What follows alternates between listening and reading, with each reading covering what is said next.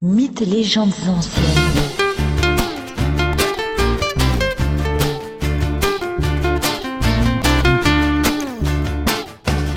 L'Iliade, chant 8 et chant 9.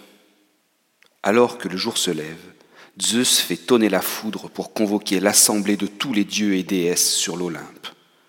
Une fois que tous sont là, il prend la parole et dit ces mots.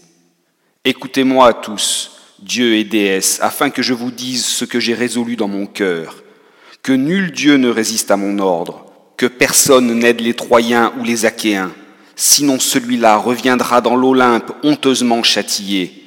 Je le saisirai et je le jetterai au loin, dans le plus creux des gouffres de la terre, au fond du noir tartare, aux portes de fer et au seuil d'airain, juste au-dessus de la maison d'Hadès. Ce Dieu qui aura bafoué mon ordre apprendra que je suis le plus fort. À ces mots, tous les dieux restent muets, stupéfaits par les paroles fermes de Zeus. Athéna ose cependant reprendre la parole et dit Notre Père, nous savons bien que ta force est bien supérieure à la nôtre, mais nous avons peur pour les Achéens qui risquent de perdre et de mourir. Je te propose que nous respections ton ordre, nous ne combattrons pas, mais nous les conseillerons. Dans la plaine, sous les murs de Troie, la bataille reprend avec ardeur. Les deux armées se combattent sans répit ni pitié. Hector conduit les armées troyennes avec succès. Les Achéens sont obligés de reculer. Ils s'abritent bientôt derrière le fossé qu'ils ont creusé le long de la plage. Les navires avaient été tirés sur le sable. Devant l'avancée rapide des Troyens, des soldats achéens préparent la fuite et chargent les nefs de chevaux et de trésors. Agamemnon marche au milieu des hommes et se place au centre de la plage, où sont acculés les Grecs. D'une voix forte, il s'adresse aux soldats. Honte à vous, Achéens, vous n'avez donc qu'une inutile beauté, et vos paroles n'étaient que vantardises lorsque vous prétendiez vous battre contre les Troyens, même à un contre cent. Nous ne pouvons céder aujourd'hui devant un seul Troyen, sinon Hector va brûler nos navires. Puis, priant Zeus, Agamemnon lui dit, Zeus, je vous demande de protéger notre fuite, au moins que nous puissions nous enfuir sans être tués par les Troyens. Zeus entend la supplique d'Agamemnon. Il envoie un aigle déposer une biche sur l'autel des Achéens, autel qui sert au sacrifice. Par ce geste, les Achéens comprennent que Zeus leur vient en aide. Retrouvant ainsi leur courage, ils repartent à l'assaut des phalanges troyennes. Mais rapidement, les Troyens reprennent le dessus. Héra, la femme de Zeus, en appelle alors à Athéna. Athéna, toi, fille de Zeus, nous devons ensemble secourir les Achéens qui périssent du fait de la si grande puissance d'un seul homme, Hector. Et Athéna de répondre, Je vais aller revêtir mes armes, et je verrai si Hector sera joyeux de nous voir descendre tous deux dans la mêlée.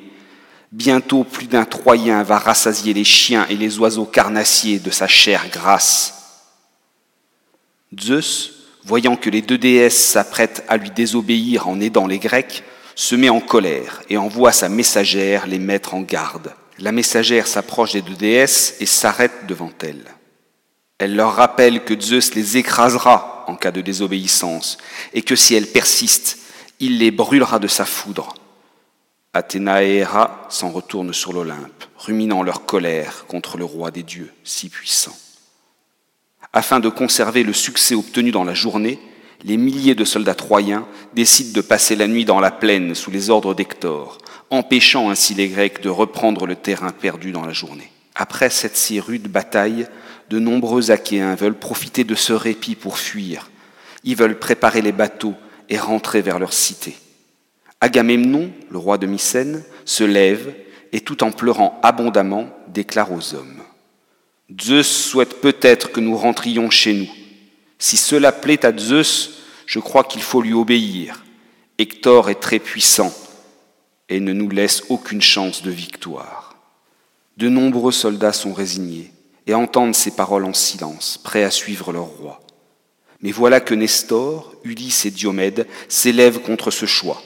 Diomède prend la parole. Roi de Mycène, je combattrai sans répit tes mots. Si tu veux rentrer avec les tiens, prends tes navires et pars.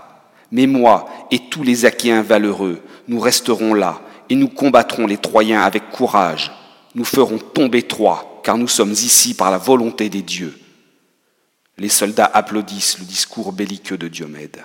Et c'est maintenant au tour du vieux et si sage Nestor de s'adresser à Agamemnon. Roi des Achéens, tu dois entendre de moi la vérité. Tu as enlevé contre toute justice la Vierge Briséis au très honorable Achille. Tu dois aujourd'hui chercher le moyen d'apaiser Achille, cet illustre guerrier dont nous avons tant besoin en ces sombres moments. Agamemnon entend le conseil. Il reconnaît qu'il a eu tort d'enlever Briséis. Le roi de Mycène se propose de rendre la prisonnière et de faire aussi de nombreux cadeaux à Achille pour obtenir son retour.